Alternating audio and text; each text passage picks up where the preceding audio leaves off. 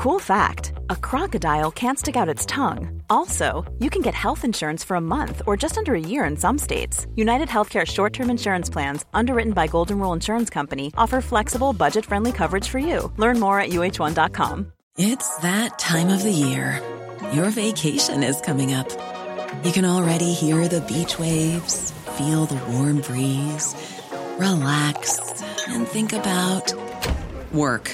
You really, really want it all to work out while you're away. Monday.com gives you and the team that peace of mind. When all work is on one platform and everyone's in sync, things just flow wherever you are. Tap the banner to go to Monday.com. Burrow's furniture is built for the way you live. From ensuring easy assembly and disassembly to honoring highly requested new colors for their award winning seating, they always have their customers in mind. Their modular seating is made out of durable materials to last and grow with you. And with Burrow, you always get fast, free shipping. Get up to 60% off during Burrow's Memorial Day sale at burrow.com slash ACAST. That's burrow.com slash ACAST. burrow.com slash ACAST.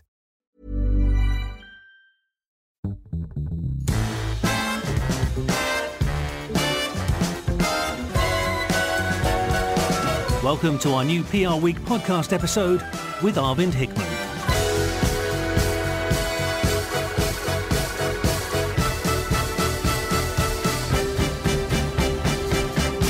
Hello, I'm Arvind Hickman, and welcome to the PR Show. Social media companies are under immense pressure to clean up their platforms across the world. Whether it's a spread of fake news, abolishing hate speech, or providing greater protection for personal data, regulators in the UK, Europe, and elsewhere have big tech firms in their crosshairs to make social media companies more responsible and accountable for their platforms. Much of the focus has been on the duopoly, Google and Facebook, two companies that have become very important to the modern PR practitioner. In this episode, we're going to take a deep dive into social media regulation and what this means for PR. To discuss this, I'm joined by three industry experts in social media Battenhall founder and CEO Drew Benvie, X-Digital owner and director Gabrielle Laine-Peters, and AxiCom Director of Digital Services Asim Qureshi. Welcome to you all. To begin with, does social media need regulation? Drew, what's your view on this? A straight question and a straight answer. Yes, I think they should, and I think uh, if if you take a step back, it's it's useful to look at it with uh, the benefit of hindsight and also the historical perspective. So, when social media first started, the way that brands used it was to help engage an audience which had largely started tuning out of other media, print, broadcast. And actually, when they started going online, there were new opportunities to engage. And regulation started to try to bring a little bit of order here. So, for example, if somebody has been paid to promote a product, they need to say that they did so. Uh, hashtag ad. Whereas now it's getting much more nuanced and actually more serious. Regulation is now coming, and it's important to keep people safe. The average social media user, but also to protect the brands who are being attacked by trolls and by bots. And actually, what I think is really important here is that the laws that is, are designed to keep people safe day to day in the real world should be applicable in the social media space. And right now, they're really not fit for purpose. Gabrielle, why do you think the current regulations of social media companies are not fit for purpose? Well, historically, in uh, what we call new media, which is 20 years old now, um, very old, very old. Um, it was it's protected, uh, and I'll start off with the US laws. Um, it's protected by Section 230, which is um, the Com- Communications Decency Act.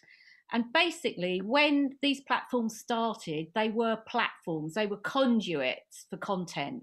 And because the companies, i.e., Facebook and later Twitter, were not producing the content, they weren't seen as liable for the third party content that was on it. So they were just a vessel for getting um, the content from one person to another person across the world. That has changed.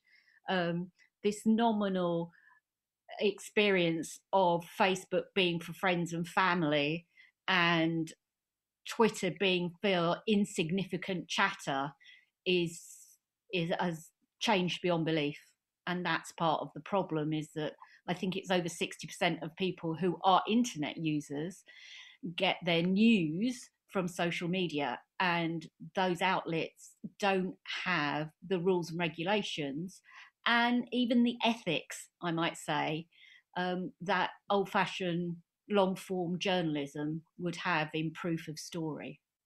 Asim, what is your take on whether social media companies should be regulated? I don't think it's a question of whether they should be regulated. It's a question of when and how they are regulated and who are they governed by.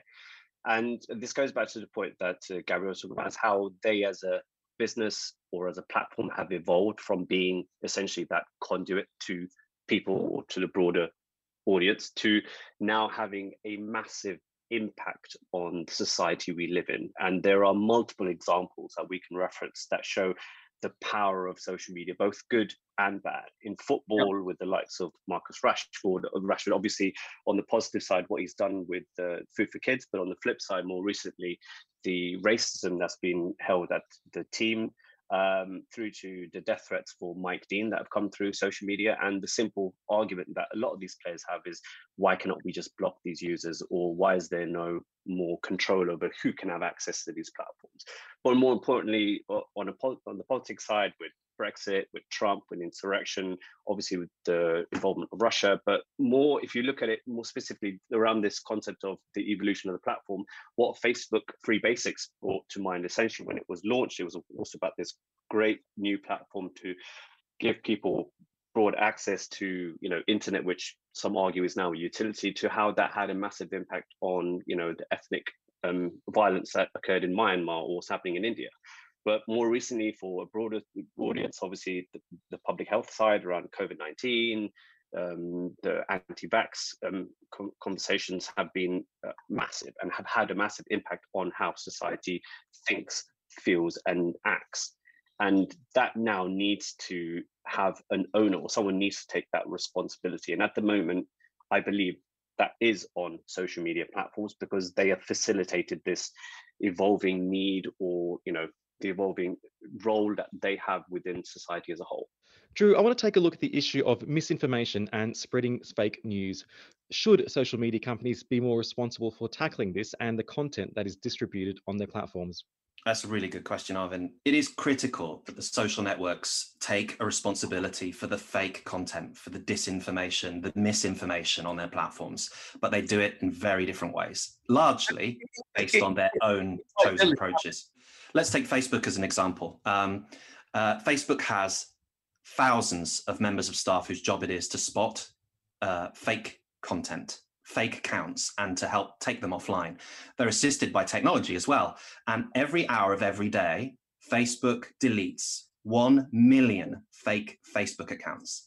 Now, that's Facebook alone. If you look at other social networks, their teams are smaller.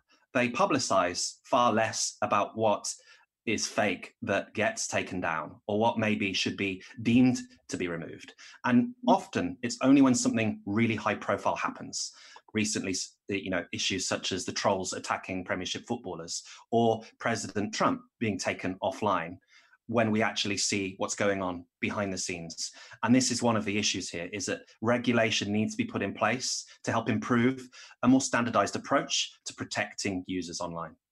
Gabrielle, what types of regulation would you like to see? Um, I think I'd put exceptions in in categories on on all social media, be it YouTube, Facebook, whatever, and that would be terrorist propaganda and political motivated disinformation rather than misinformation, okay. and health and medical misinformation. I think those three things are the things that every government and overseer should be looking at and including the platforms themselves. Can you please elaborate on that point? Well, we all know about the terrorist propaganda, I think, and I've had a personal experience of this, so I'll mention it. Um, when one of the journalists was taken hostage by ISIS and um, sadly he was killed, he was beheaded. Um, I was up that night and just putting out information about not repeating, searching for, retweeting the video as people could be prosecuted, apart from all the other moral um, reasons behind it. And mm-hmm. within 10 minutes, 20 minutes, I was being targeted myself um, and being sent horrendous stuff. Um, and it was looking back on it interesting and amusing because I'm a brown girl. They couldn't quite work out how to insult me. That was interesting. Mm-hmm. But I got in touch with Twitter. This was one in the morning in the UK. I got in touch with Twitter in California. And within six hours, it was all cleared up, gone, no record of it. And I felt very looked after and protected as well. But they've got a machine and they know how to use it. And and uh, I think I may have said that this is not like Game of Thrones. Once you see something, you cannot unsee it. And I think that was one of the triggers. Um, the politically motivated stuff, I, I mean, it comes down to Trump and Brexit and everything else, which is, you know, when is a lie a lie? You know, if if it's if it's an untruth, it should be called out. Yeah, and and not repeated and given exposure. And then we talk about the health and medical about well you know the pandemic is it real isn't it real? Are people actually dying? Um, there's so much misinformation out there and a lot of it seems to have gone on to private messaging which is even more concerning. Drew. Can you please give us a rundown on what regulations you think will happen? What's realistic yeah, absolutely. Well, there's there's there's three things going on that are probably the highest profile uh, uh, upcoming regulatory reforms. Let's start with the UK. Uh, there's the online safety bill, which has been worked on for a couple of years now, long overdue, um, uh, led by uh, DCMS, mm-hmm. and mm. um, it's expected this year. It's expected that new laws will be passed that will be designed to help keep people safe. So, a large focus on online safety. Drew, can you explain how these new laws will keep people safe? Yeah, I think um, so. For example, um, Instagram's uh, one that you could take a look at. On Instagram, issues around uh, safety for individuals who are accessing inappropriate content. So Instagram itself has been linked with multiple reported cases of suicide. Mm-hmm. And just in uh, the last 12 months, Instagram passed a, a, much welcomed law, I'm sure you'll agree, that, that bans the posting of images that promote self harm you know that's the kind of rules we need to be seeing across social media. And not not all social networks are doing similar things. So i would like to see that rule on all social networks and it and it is not a universal law. So that's that's one example of how an online safety bill could enforce such measures. Okay, but how realistic is it for social media companies to proactively police content on their platforms? I mean, Facebook alone has more than 2 billion users posting all the time. Well, typically it's difficult to police all the content that passes through a social network. Facebook has 2.8 billion users of its services. Um, and when it comes to public content, that's one thing. Um, you've alluded to messaging apps or dark social, for example, uh, content that only your friends will see, maybe that disappears after a day, such as an Instagram story. So it is actually quite difficult for the social networks to moderate content. Um, they rely on users flagging content that looks inappropriate and for software to somehow detect uh, what's inside a photo, for example. So it's actually more difficult than it looks. There's also something else at play here. Um, social networks are in the business of making money. They want you yeah. to scroll more. They want you to fall down these r- weird rabbit holes. But actually, sometimes it's just not safe to. And I think if you look at the newer social networks, they're playing fast and loose with social media. They want you to get addicted, and it's only the ones that are maybe slightly more accountable, uh, like like the Facebook uh, Facebook, Instagram, WhatsApp, they're all owned by the same company, Facebook. They're the ones that are starting to put in place these measures. Um, on WhatsApp, for example, Facebook recently put a limit on how many times a, uh, a, a, message can be forwarded onto groups. It's to try and stop the spread of disinformation. So, you know, measures like this are welcomed, but they need to be they need to be um, put in put into law. Now, okay. there's UK, there's also European law, and there's also US law. So I can touch on those briefly as well because they're quite important. Asim, what is your take on the business model of social media companies and how that doesn't necessarily incentivize these companies to police content? I think um, Drew covered that. It, essentially, they are a private business and yeah. they are there to make money. Yeah. And unfortunately, we live in a world where they are making money purely based on how long people spend within the app. Um, the Netflix documentary, The Social Dilemma, brought all of this to light and has um, inspired many conversations, articles, podcasts about the dark science that goes into this. And uh, I think obviously it was just one side of the story, and that it was a very, it was all about uh, positioning social media as the you know the, a threat to society. And I'm sure on a balanced balanced conversation, you would find that you know a lot of these things have helped good things happen, i.e., what I mentioned earlier around Marcus Rashford and the, the food for children. But it's mm-hmm. a case of finding that balance. And uh, to what Gabrielle mentioned, and obviously you uh, forced her to give three three things that you you would, you would want to uh, address in terms of these regulations around the topics. But from my perspective, and coming from a tech background, it's it, we can cover all that stuff with once again stuff that uh, Drew mentioned around you know having some sort of limit to how things are um, shared on private messaging apps, but also looking at things like platform design and reliability of information, looking at not just content in terms of the topics, but the metadata behind it, how people can track this information. Once again, to what Drew said around, it's very difficult to look at a picture and know exactly what it's saying without having the metadata behind it uh, but also having the transparency for all digital platforms so that you know there is that one rule for all. And this is where this whole topic of regulation is very difficult in that who brings this regulation in? Is it is it the private sector? Maybe it, it's maybe it's a coalition of them to do it so that we have this transparency across the board or is it forced upon by the government? And in both cases there are arguments for and against. If there was one area you would like better regulation in what would that be sim for me, the, the biggest thing is just how fast things spread, be that real or fake news. If you want to go into the nitty gritty of regulation, because I think that's a key concern for me, and having some sort of I guess a, a, circuit breaker of some sort in, in mind that stops things from being shared virally without it being fact checked, for example. Uh, that for me is critical. And while it may potentially have an impact on the dollars that the likes of Facebook and Instagram make, I think what they now have to appreciate is that they've. T- it's that time of the year. Your vacation is coming up. You can already hear the beach waves, feel the warm breeze, relax, and think about work.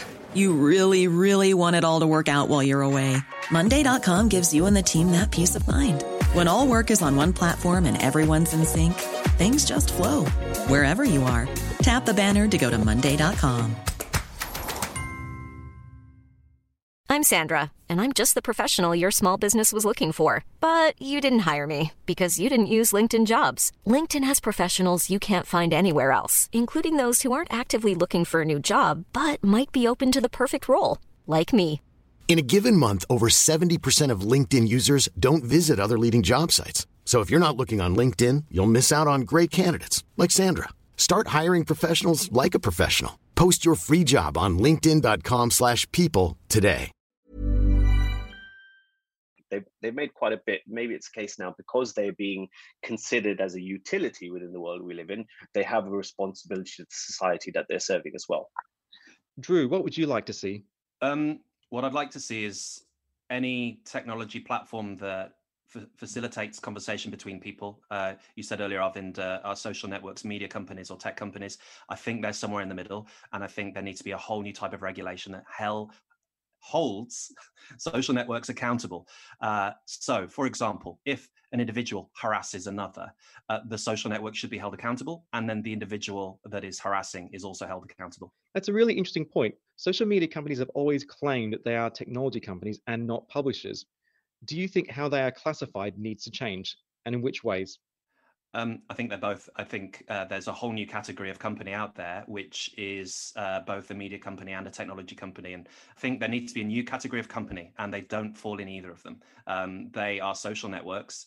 As a sector, that is probably you, you, could say a big enough sector that warrants a proper description, proper regulation, and by categorizing them uh, in old-fashioned terms, uh, would probably not do the best job of protecting the users uh, because a user of a media company needs different protection to the user of a tech company. Um, we have a sector uh, populated by companies that uh, facilitate uh, social networking. Um, the biggest companies here Facebook, Twitter, um, uh, ByteDance, the owner of TikTok, mm-hmm. uh, Google, the owner of YouTube. You, you group these uh, tech companies, media companies, social media companies all together. That is its sector. I think the key here is accountability. And when you uh, combine requirements from individuals like having staff that can police content uh, respond to calls for moderation and mix that with smart technologies that will for example ban images that promote self-harm i think will go a long way to protecting users. And then also here, we're talking about people that work in companies and, and uh, are responsible for the reputations of spokespeople in companies and brands. It'll go a long way to protect them as well.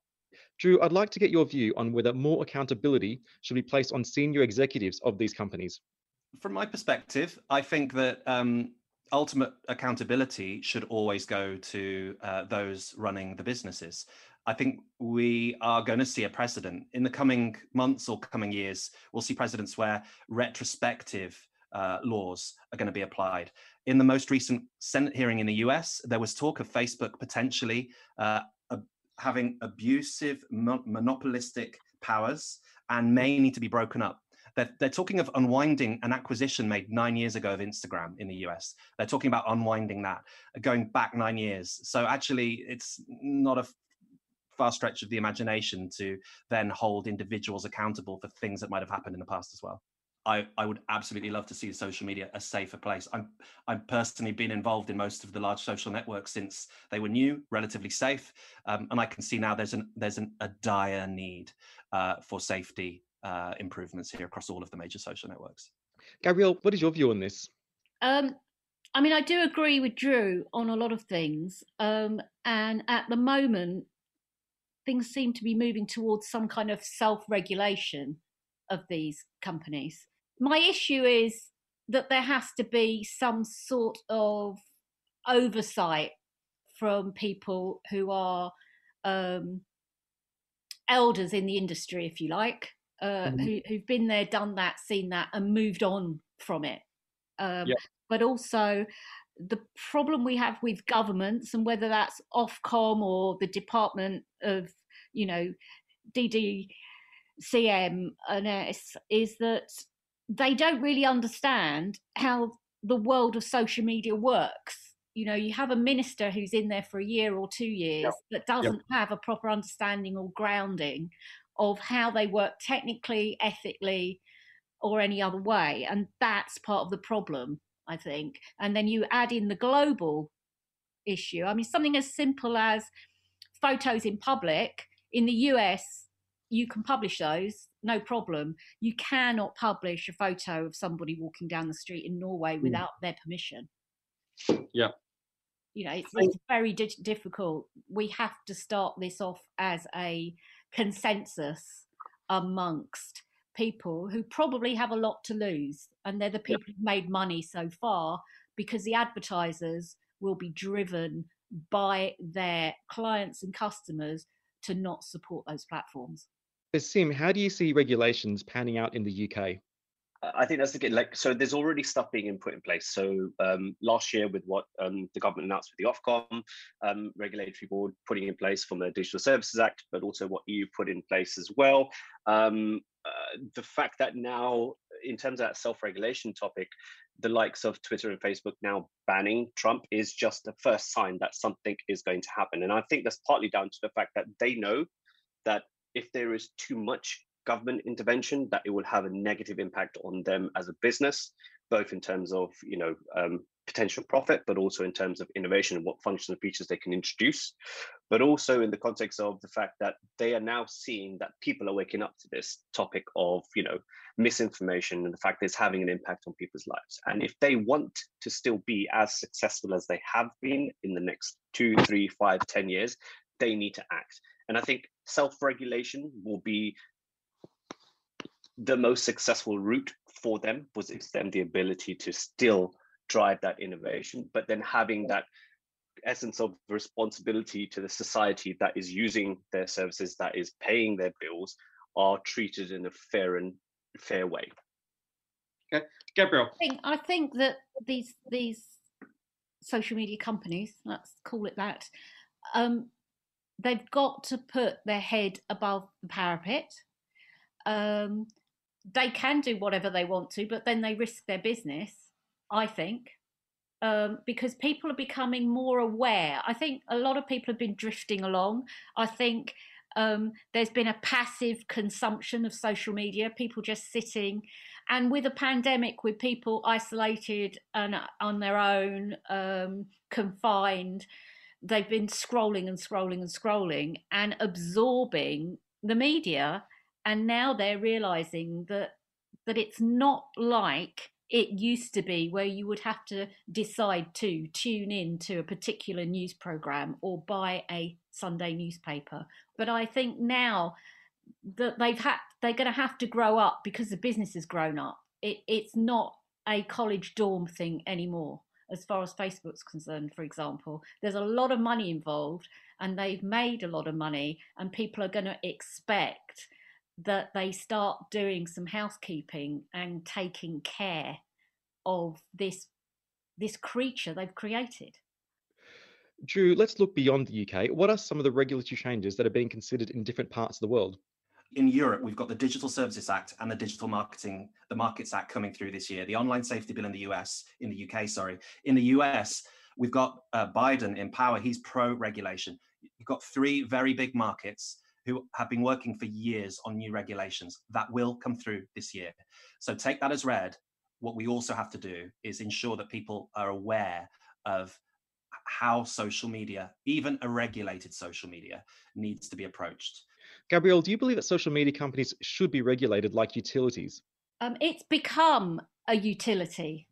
And I think it's happened in a way that has seeped into everyday life that people don't realize if you took everybody's social media away, um, let's not put Google into that, but um, and search engines, I think um, there would be a huge hole in a lot of people's everyday um, operating. Let's put it that way. Social media as a concept or an industry has become a utility just to the points that Gabrielle mentioned around the fact that it's it is now a primary way for people to research, learn, connect, speak to mm-hmm. friends, family, loved ones, etc. But I don't think Facebook is a utility, or Twitter is a utility, or Instagram is a utility.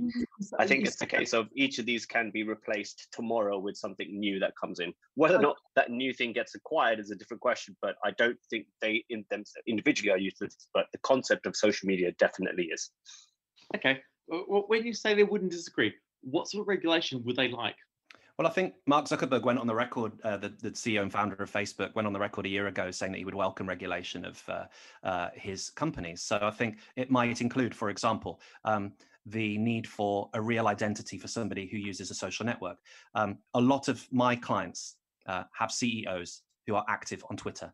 Um, CEOs who are active on Twitter, spokespeople, they get trolled day in, day out. And I think regulation that gets rid of trolls would be welcome to everybody, from fans of footballers to customers exactly. of companies. Yeah. And I think for the communications profession, that's one of the key benefits here of impending regulation. And, and uh, the social networks are, are going to work hard on making that um, practicable as well. There have been a lot of cases of racism social media platforms towards athletes recently, particularly towards footballers. What is your take on this reactive way of policing this sort of abuse on social media platforms?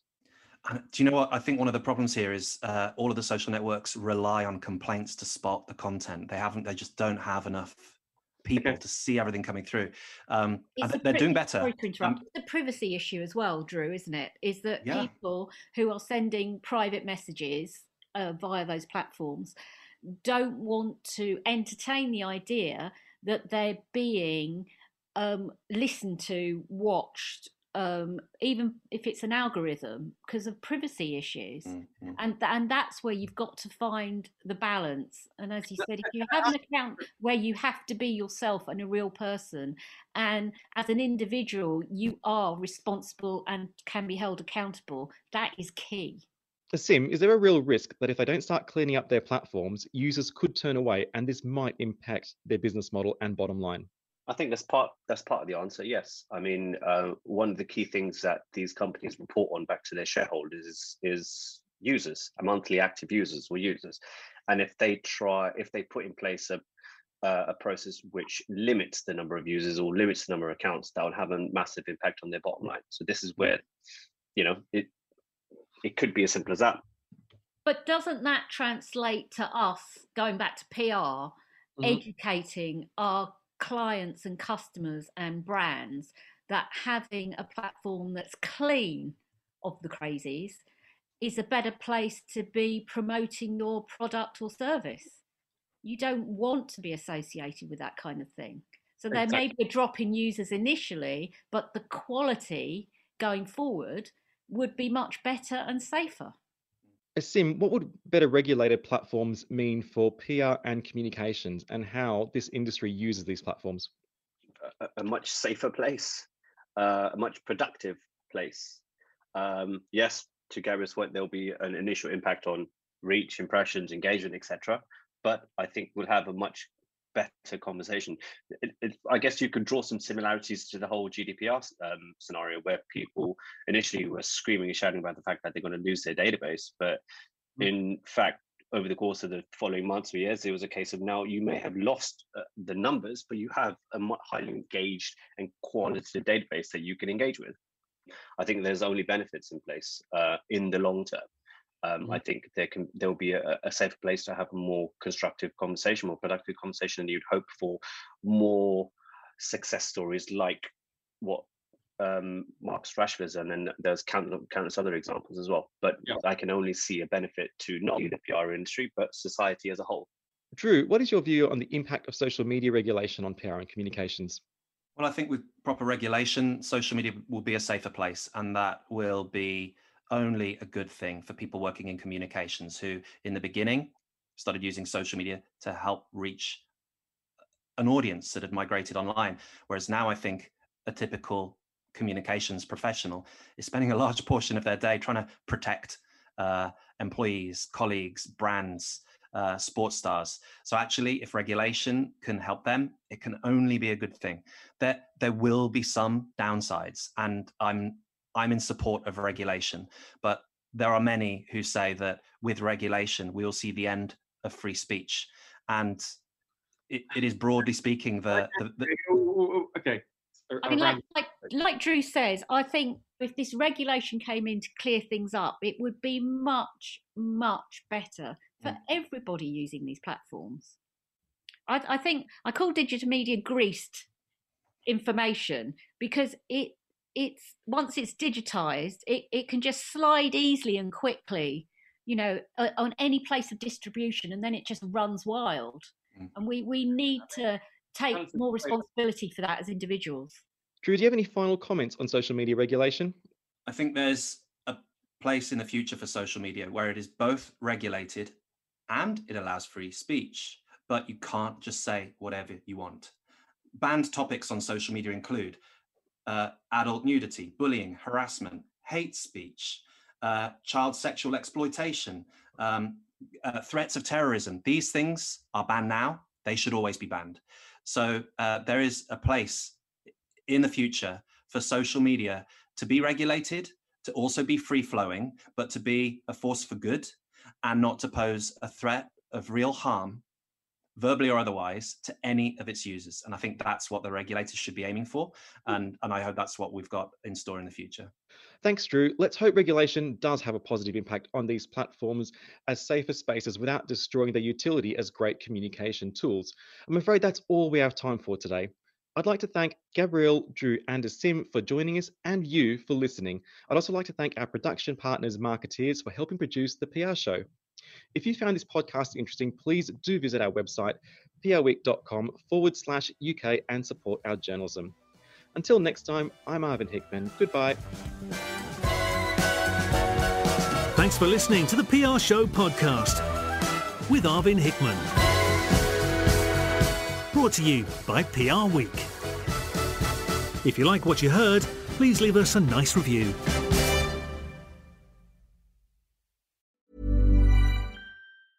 Even on a budget, quality is non-negotiable. That's why Quince is the place to score high-end essentials at 50 to 80% less than similar brands. Get your hands on buttery soft cashmere sweaters from just 60 bucks, Italian leather jackets, and so much more. And the best part about Quince, they exclusively partner with factories committed to safe, ethical, and responsible manufacturing. Elevate your style without the elevated price tag with Quince. Go to quince.com slash upgrade for free shipping and 365-day returns.